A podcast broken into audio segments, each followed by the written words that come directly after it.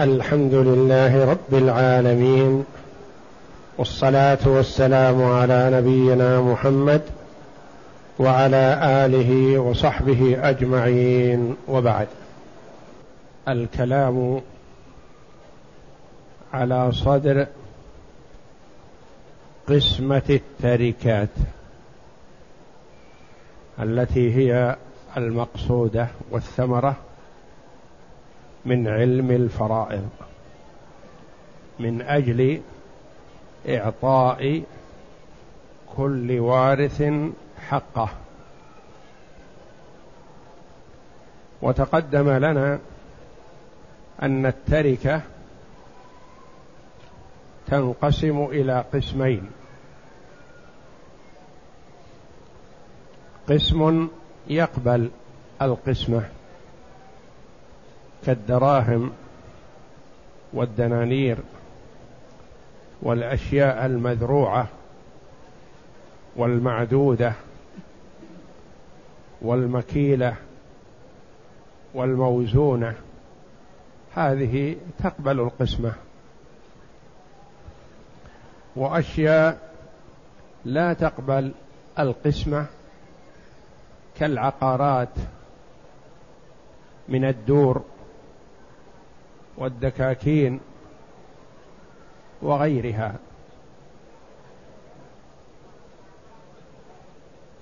وعرفنا أن ما يمكن قسمته لنا في طريقة القسمة عدة طرق سنعرفها إن شاء الله بالاستقراء. وهذه الطرق المتعددة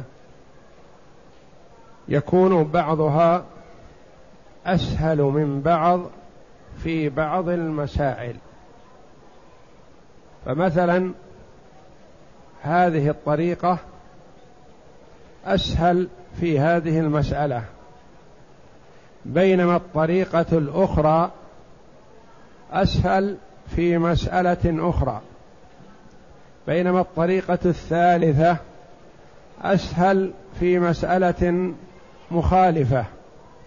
بينما الطريقة الرابعة أسهل في مسألة ثانية وهكذا. فالطرق والحمد لله متعددة. وكل مسألة تصلح على أي طريقة من هذه الطرق لكن بعضها يكون أنسب لبعض المسائل من بعض. كما سنعرف هذا إن شاء الله ونطبق الطرق المتعددة على مسألة واحدة وعلى مسائل متعددة إن شاء الله. وعرفنا مبدأ الطريقة الأولى وهي أن عندنا أربعة أعداد ثلاثة معلومة والرابع مجهول. ثلاثة من الأربعة معلومة و مكملها مجهول.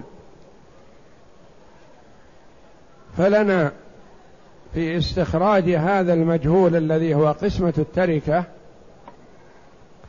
أن نضرب العدد الأول في العدد الرابع ونقسم على العدد الثاني وينتج العدد الثالث المجهول. ولا يتم هذا إلا إذا عرفنا ما هو العدد الأول وما هو العدد الرابع وما هو العدد الثاني حتى يخرج عندنا العدد الثالث المجهول. فالعدد الأول هو نصيب كل وارث من المسألة. العدد الرابع هو التركة. العدد الثاني الذي نقسم عليه هو أصل المسألة أو مصحها. العدد الثالث المجهول هو نصيب الوارث من التركة. فمثلا افرض مسألة فيها زوجة وأخت وعم. زوجة وأخت وعم. المسألة من أربعة. للزوجة الربع واحد وللأخت النصف اثنان وللعم الباقي واحد تعصيبا. افرض أن التركة عشرون ريالا. ولا يهمنا موضوع العدد قل أو كثر لأن المهم أن نعرف الطريقة. وإلا فقسمة عشرون ريالا وعشرون ألفا وعشرون مليون كلها سواء. أنها تعتمد على عملية حسابية بسيطة. المهم أن نعرف الطريقة التي نتوصل بها إلى معرفة العدد المجهول. فمثلا هذه المسألة قلنا من أربعة والتركة عشرون ريالا. نريد نصيب الزوجة من هالتركة هذه. نصيب الزوجة من المسألة كم؟ واحد. والتركة عشرون. نضرب الواحد في العشرين. يخرج كم؟ عشرون. نقسم العشرون العشرين على أصل المسألة الذي هو العدد الثاني الأربعة. قسمناها كم يخرج؟ خمسة. الذي هو نصيب الزوجة. وممكن أن نعرف طريقة من الطرق مع هذه. نقول نصيب الزوجة كم؟ واحد من أربعة الربع. نعطيها واحد من أربعة من التركة. نعطيها ربع التركة ربع العشرين كم؟ خمسة. نصيب الأخت. الأخت لها اثنان من هذه المسألة. نضربها في التركة عشرين. يخرج أربعون. نقسم الأربعين على أصل المسألة التي هي أربعة. كم يخرج؟ عشرة. التي هي نصيب الأخت. لأن وبطريقة النسبة نقول الأخت لها النصف نعطيها نصف التركة عشرين عشرة من عشرين. العم له واحد من المسألة يضرب في عشرين التركة. كم يخرج؟ عشرون. يقسم على أصل المسألة أربعة يخرج خمسة. فالطريقة نحرص على تثبيتها من أجل أن نقيس عليها المسائل المتعددة. أولا العدد الأول ما هو؟ هو نصيب الوارث من المسألة. العدد الرابع هو التركة. العدد الثاني هو أصل المسألة. العدد الثالث المجهول هو نصيب الوارث من التركة. إن قلنا في الأول نصيبه من المسألة. ضربناه في التركة. قسمنا على أصل المسألة. اقرأ المثال اللي وقفنا عليه. مثال آخر. زوجة وشقيقتان وعم. المسألة انتبه. زوجة وشقيقتان وعم. المسألة فيها كم؟ فيها ربع للزوجة. وفيها ثلثان. للشقيقتين والعم له الباقي. يمكن نقول من أربعة فيها ربع لكن الأربعة ليس لها ثلثان. يمكن نقول من ستة لأن الستة لها ثلثان لكن الستة ليس لها ربع. صحيح. ممكن نقول من ثمانية الثمانية لها ربع لكن ليس لها ثلثان. ممكن نقول من تسعة التسعة لها ثلثان لكن ليس لها ربع. إذا الذي يجمع الثلثين والربع هو أصل اثني عشر. نعم.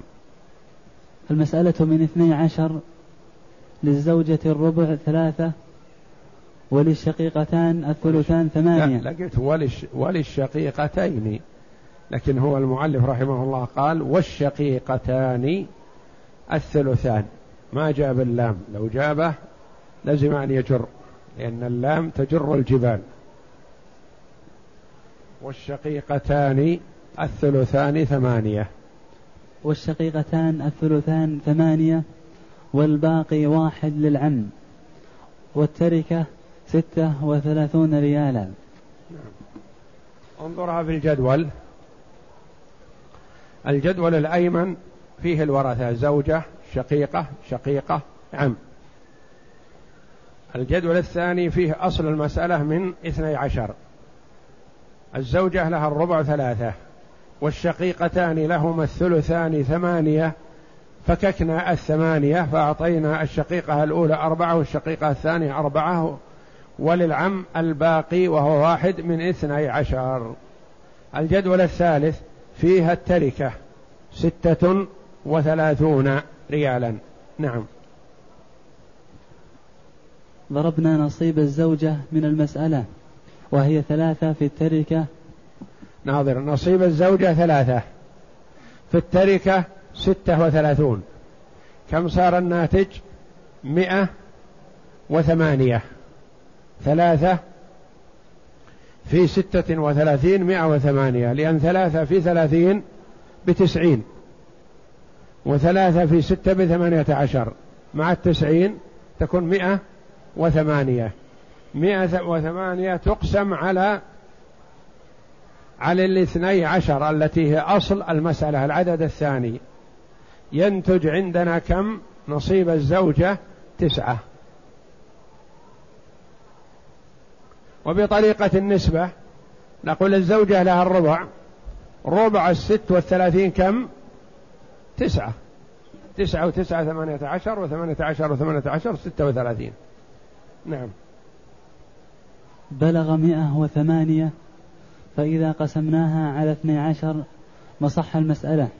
خرج تسعة وهي حصتها من التركة. نعم. وكيفية العمل؟ أننا وبالنسبة للشقيقة ماذا قلنا؟ قلنا الشقيقة الأولى لها أربعة. نضربها في ستة وثلاثين. يخرج أربعة في ثلاثين مئة وعشرين وأربعة في ستة بأربعة وعشرين مئة وأربعة وأربعون. نقسم المئة وأربعة وأربعون على اثني عشر يخرج اثني عشر لأن إذا ضربنا اثنى عشر باثنى عشر خرج مئة وأربعة وأربعين. إذا قسمنا مئة وأربعة وأربعين على اثنى عشر خرج اثنى عشر. والشقيقة الأخرى مثلها كذلك. والعم قلنا له واحد في ستة وثلاثين. واحد في ستة وثلاثين. كم تكون؟ ستة وثلاثين. هي هي. قسمنا على اثنى عشر. ستة وثلاثين قسمنا على اثنى عشر خرج ثلاثة. وهو نصيب العم. وهو كذلك. الثلاثة هي نصف السدس. الزو العم هذا له نصف السدس لأن له واحد من اثني عشر. نصف السدس. والسدس من ستة وثلاثين كم؟ ستة. ونصفها ثلاثة. وهنا وضع أضلاع لمصح لأصل المسألة. اللي في الجدول الرابع والخامس أضلاع مصح أو أصل المسألة. قال اثنى عشر مثلا إذا أردنا أن نفكها ماذا تكون؟ ثلاثة في أربعة. يصلح نقول ثلاثة في ثلاثة؟ لا. لأن ثلاثة في ثلاثة لا تكون اثنى عشر. اثنين في ستة يصلح.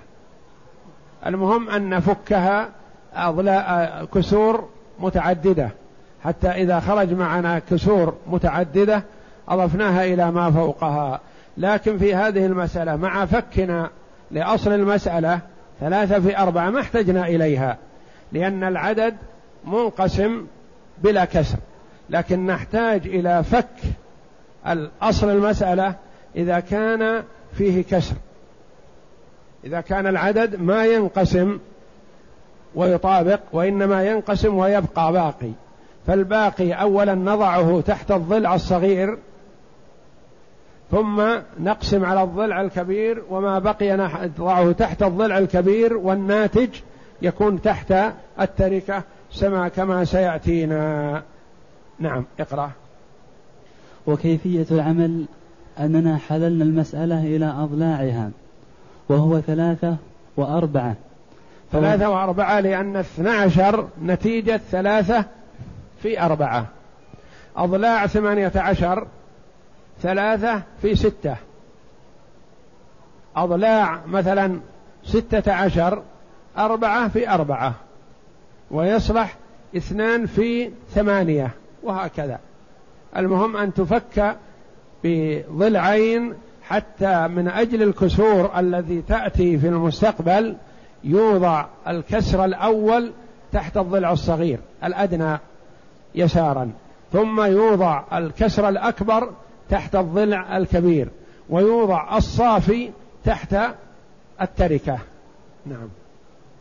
فوضعنا الضلع الأكبر يلي التركة فوق الجدول الرابع ويليه ثلاثة الضلع الأصغر فوق الجدول الخامس وضربنا حصة الزوجة ثلاثة في التركة حصل مئة وثمانية.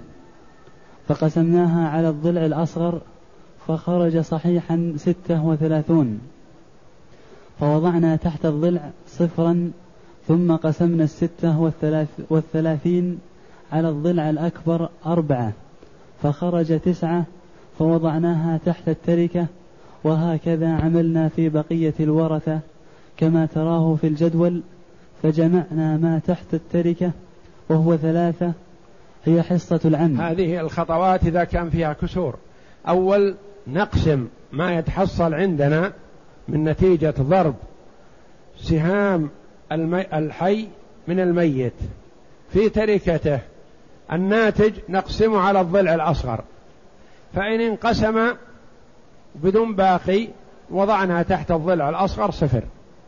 وإن بقي باقي وضعناه تحته منسوبا إليه. ثم ما تحصل من هذه القسمة نقسم على الضلع الأكبر. فإن انقسم بدون باقي وضعناه تحت التركة. وإن بقي باقي وضعناه تحته منسوبا إليه. نعم. واثنا عشر مرتين للشقيقتان وتسعة للزوجة. وطابق مجموعها التركة هو ست ستة وثلاثين. والأخصر إن كان بين التركة ومصح المسألة موافقة. أن تضرب حصة كل واحد من المسألة في وفق التركة ثم تقسم الخارج انظر. يقول والأخسر إن كان بين التركة ومصح المسألة موافقة أن نضرب حصة كل واحد من المسألة في وفق التركة. هذا سيأتينا إن شاء الله. ثم نقسم الخارج على وفق مصح المسألة فما خرج فهو لذلك الوارث. نعم اقرأ المثال. مثال زوج وأختان شقيقتان وأختان لأب لأم. نعم. فأصل المسألة من ستة.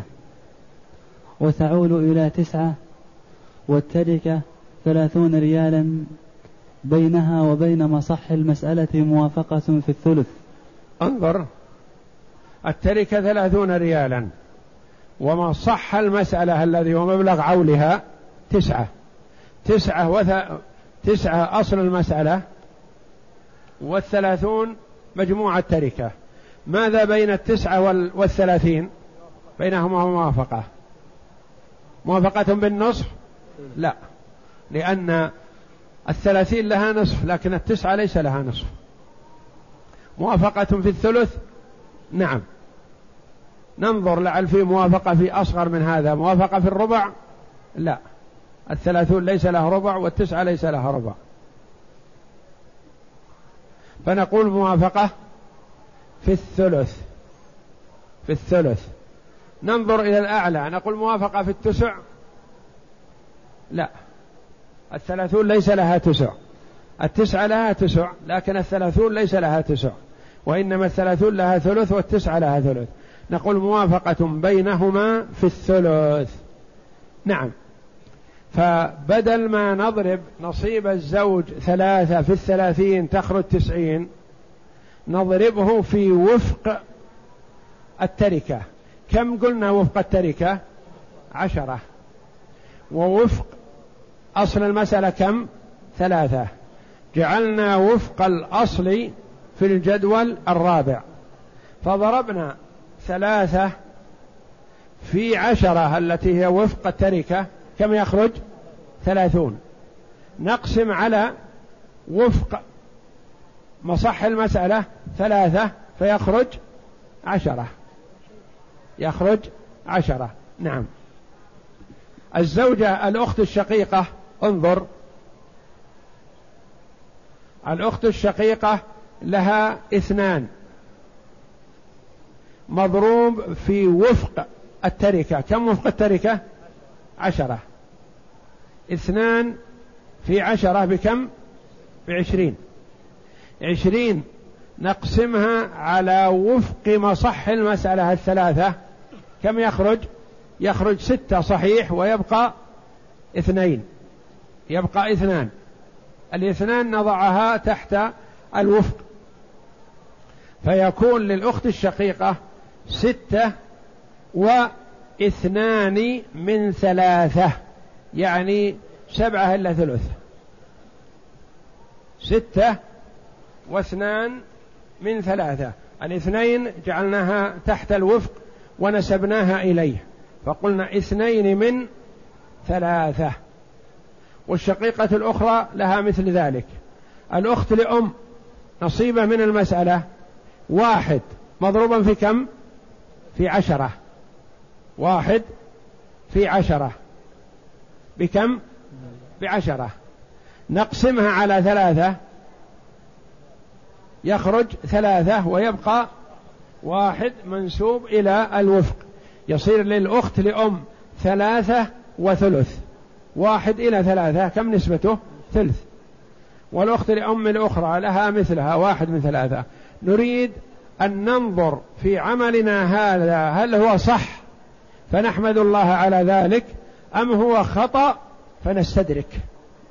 ما دمنا في دار المهلة لا نحرم وارثا من نصيبه. ما دام المقتسمون بين أيدينا قبل أن يتفرقوا.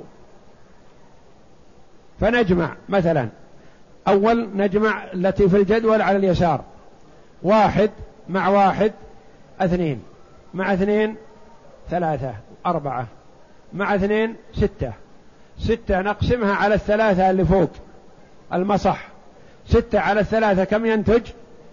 ينتج اثنان اثنان نضيفه إلى الجدول الآخر نقول اثنين اثنان مع عشرة كم؟ اثنى عشر. اثنى عشر مع ستة ثمانية عشر. مع ستة أربعة وعشرون. مع ثلاثة سبعة وعشرون. مع ثلاثة ثلاثون. اقرأ. فللزوج ثلاثة نضربها في وفق التركة عشرة. تبلغ ثلاثين فنقسمها على وفق مصح المسألة. وهو ثلاثة يخرج له عشرة. وللشقيقتين أربعة تضربها في وفق التركة عشرة تبلغ أربعين. فنقسمها على وفق مصح المسألة ثلاثة يخرج لهن ثلاثة عشر وثلث. يخرج لهن ثلاثة عشر. ناظر. وللشقيقتين أربعة. لو قلنا مثلا وللشقيقة الأولى. للشقيقة الأولى اثنان في عشرين. كم يخرج؟ اثنان في عشرة. يخرج عشرون. عشرون نقسمها على ثلاثة. يخرج ستة صحيحة ويبقى اثنين. اثنين. نعم. وللشقيقة الأخرى مثلها. اقرأ المكتوب. وللشقيقتين. نعم. أربعة. اقرأ. وللإخوة لأم اثنان. لا وللشقيقتين. وللشقيقتين أربعة نضربها في وفق التركة عشرة. تبلغ أربعين فنقسمها على وفق مصح المسألة ثلاثة. يخرج لهن ثلاثة عشر وثلث. ثلاثة عشر وثلث هذه التي فكها ستة وستة وثلثان وثلثان. نعم. وللإخوة لأم اثنان نضربها في وفق التركة تبلغ عشرين نقسمها على وفق المسألة يخرج لهن ستة وثلثان. ولكل واحدة ثلاثة وثلث. اكتب هالك عن أم وبنت وعم. أم وبنت وعم. اقسم المسألة من من ستة. المسألة من ستة للبنت للأم السدس واحد وللبنت النصف ثلاثة وللعم الباقي اثنان. التركة ستة وثلاثون ريالا. اكتبها. كيف نعمل؟ نقسم التركة. نقول للأم واحد في ستة وثلاثين التي هي التركة. بكم؟ بستة وثلاثين. نقسمها على ستة. كم يكون لها؟ ستة. وللبنت ثلاثة. في ستة وثلاثين. بمئة وثمانية. نقسمها على ستة. يخرج ثمانية عشر. وللعم اثنان في ستة وثلاثين. باثنين وسبعين. اقسمها على ستة يخرج اثنى عشر. مسألة أخرى. هالك عن جدة وبنت وبنت أخرى. أحسن في عند قسمة التركات. نجزأ الأعداد. ما نقول عن بنتين. نجعل بنت وبنت من أجل القسمة والتوزيع بينهم. أخ شقيق. المسألة من كم؟ من ستة. للجدة واحد. وللبنتين الثلثان أربعة لكل واحدة اثنين. حط اثنين. وللأخ الشقيق الباقي وهو واحد. التركة تسعون ريالا. اقسم. اضرب واحد في تسعين بكم؟ بتسعين. اقسم على ستة يخرج خمسة عشر. إذا قسمت تسعين على ستة خرج خمسة عشر. اضرب اثنين في تسعين نصيب البنت بمئة وثمانين. اقسمها على ستة مئة وثمانين على ستة يخرج ثلاثون. والبنت الأخرى مثلها. والأخ الشقيق مثل الجدة سواء بسواء. مسألة ثالثة. زوجة بنت بنت أم أخ لأب. هذه من كم؟ انظر فيها سدس. وفيها ثلثان. سدس وثلثان ليس لها مخرج إلا أربعة وعشرين. سدس وثلثان وثمن ثمن. وثلثان. أما السدس والثلثان تخرج من اثنى عشر. المسألة من أربعة وعشرين. للزوجة الثمن ثلاثة. وللبنتين الثلثان ستة عشر لكل واحدة ثمانية. وللأم السدس أربعة وللأخ لأب الباقي وهو واحد. التركة مئتان وستة وأربعون ريالا. مئتان وستة وأربعون ريالا. انظر.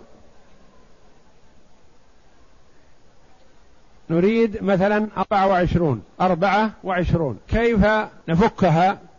نقول ثلاثة في ثمانية. ثلاثة في ثمانية بأربعة وعشرين. نضع جدولين الجدول الأيسر ثلاثة والجدول الأيمن الأقرب إلى التركة ثمانية. وتفصيل حلها مثلا للزوجة الثمن ثلاثة. خليك معي لو ما كتبت لأنها مكتوبة عندكم هنا الآن. الطريقة. ضربنا ثلاثة في مئتين وستة وأربعين. خرج عندنا سبعمائة وثمانية وثلاثون. قسمناها على الثلاثة. الضلع الأول من أضلاع مصح المسألة. لأن قلنا أضلاع المسألة ثلاثة في ثمانية. قسمناها على الضلع الأول. خرج مئتان وستة وأربعون. ردت كما كانت. قسمناها على الضلع الثاني اللي هو ثمانية. خرج ثلاثون وستة أثمان. يعني خرج ثلاثون وبقي ستة. تكون تحت الثمانية منسوبة إليها. يقال ستة أثمان أو تقول ثلاثة أرباع. سيان. نصيب البنت ثمانية في مئتين وستة وأربعين. تساوي ألف وتسعمائة وثمانية وستين. مقسومة على ثلاثة. يخرج ستمائة وستة وخمسين. مقسومة على ثمانية. يخرج اثنان وثمانون. ما فيها كسر. وللبنت الأخرى مثلها. الأم. لها على النصف من ذلك. لأن البنت لها ثمانية والأم لها أربعة. نفس الطريقة. الأخ لأب له واحد في مائتين وستة وأربعين. بمائتين وستة وأربعين. قسمة ثلاثة. خرج اثنان وأربعون اثنان وثمانون. قسمة ثمانية إذا قسمنا اثنين وثمانين على ثمانية خرج عشرة واثنين على ثمانية. نضع نصيبه من التركة عشرة ونصيبه والكسر اثنين منسوب إلى ثمانية يعني ثمنان يعني عبارة ربع. له عشرة وربع. وهذه المسائل الثلاثة التي كتبنا الآن. كتبناها مسجلة هنا. وهذه الورقة فيها مسألتان فيها الأضلاع وفيها الوفق وهذه مسألة أخرى فيها الوفق وموضحة. اكتبها زوجة أخت شقيقة أخ لأب. المسألة من أربعة. للزوجة واحد أخت الشقيقة اثنان أخ لأب له واحد. التركة ثمانية عشر ريالا. انظر. قبل ما نضرب على طريقة الوفق قبل ما نضرب واحد في, ثم في ثمانية عشر التركة مثلا أو اثنين في ثمانية عشر أو مثل المسألة السابقة ستة في مئتين وستة وأربعين هذه طويلة. ننظر الوفق بين مصح المسألة وبين التركة. في هذه المسألة قلنا أصل المسألة من كم؟ من أربعة. والتركة كم؟ ثمانية عشر. كتبناها.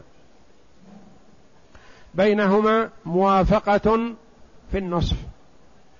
الثمانية عشر لها نصف وهو تسعة. والأربعة لها نصف وهو اثنان. غير النصف ما في موافقة. لأن الأربعة لها ربع والثمانية عشر ليس لها ربع.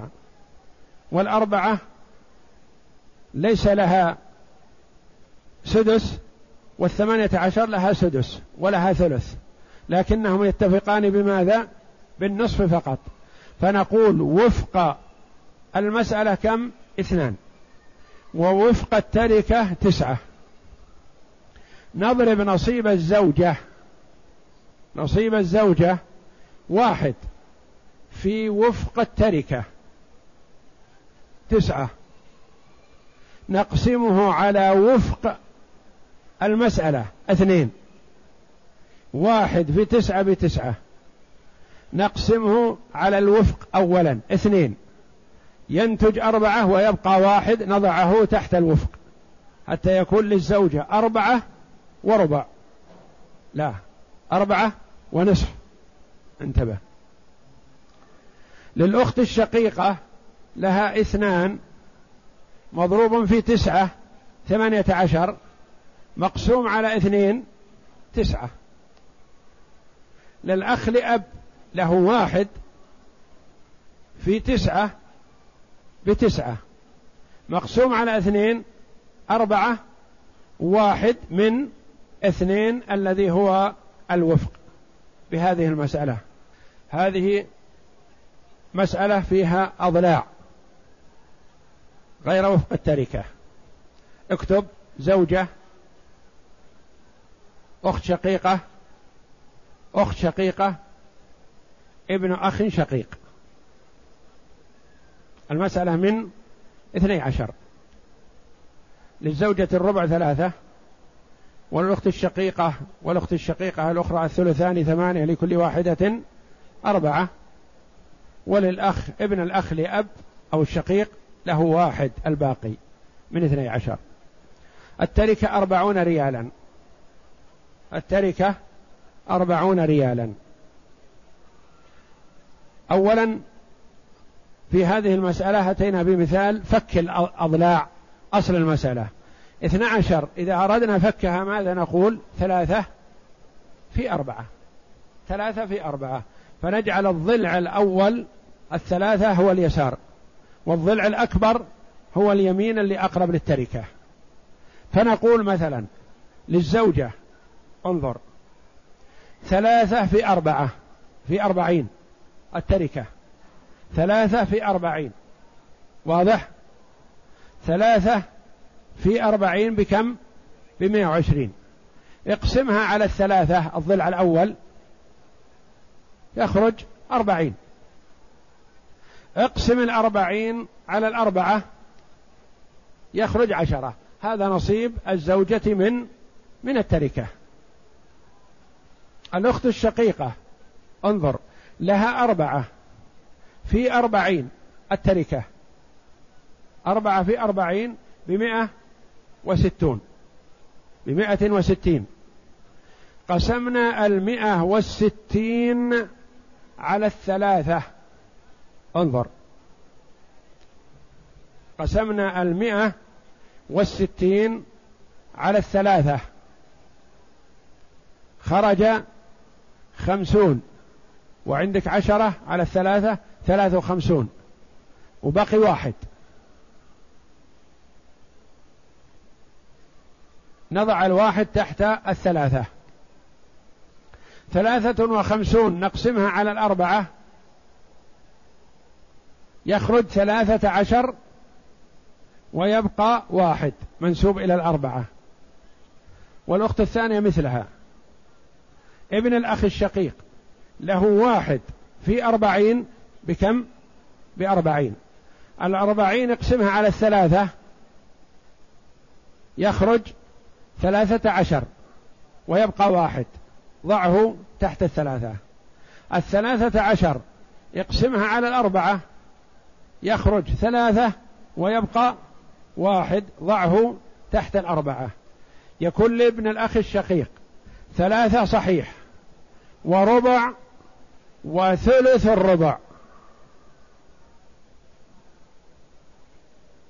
ثلاثة وربع وثلث الربع.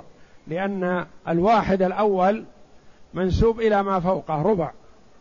والواحد الثاني منسوب إلى ما فوقه منسوب إلى من؟ على يمينه. واحد من ثلاثة ثلث الربع.